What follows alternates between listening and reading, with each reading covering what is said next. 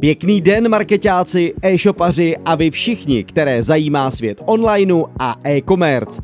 Já jsem Marek a v tomto podcastu pro vás mám pár užitečných tipů, na co se zaměřit v nástroji Google Search Console. Tentokrát jsem pro vás připravil podcast, který sice nepřináší nic nového, ale myslím si, že začátečníkům i některým pokročilým přinese zajímavé podněty, čemu věnovat pozornost v Google Search Console.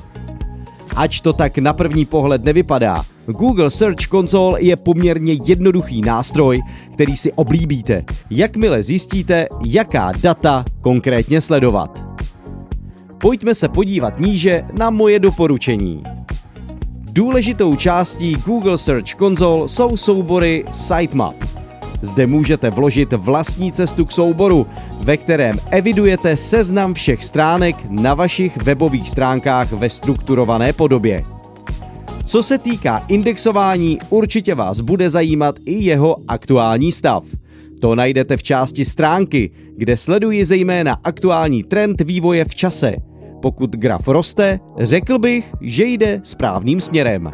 Pod položkou stránky se pod grafem nabízí také ta část webových stránek, která není indexována. Všímejte si jednotlivých řádků a souvisejících problémů.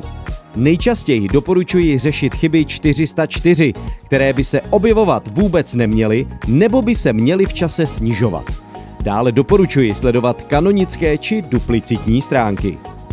V neposlední řadě vás může zajímat výkon, aniž byste se dívali do organické náštěvnosti přes Google Analytics. V části Výkon uvidíte celkový počet kliknutí, ale také počet zobrazení vašich výsledků ve vyhledávání nebo vaši průměrnou pozici webu ve výsledcích hledání. Na závěr bych ještě zmínil část kvalita, Tady si hlídám použitelnost stránek v mobilních zařízeních.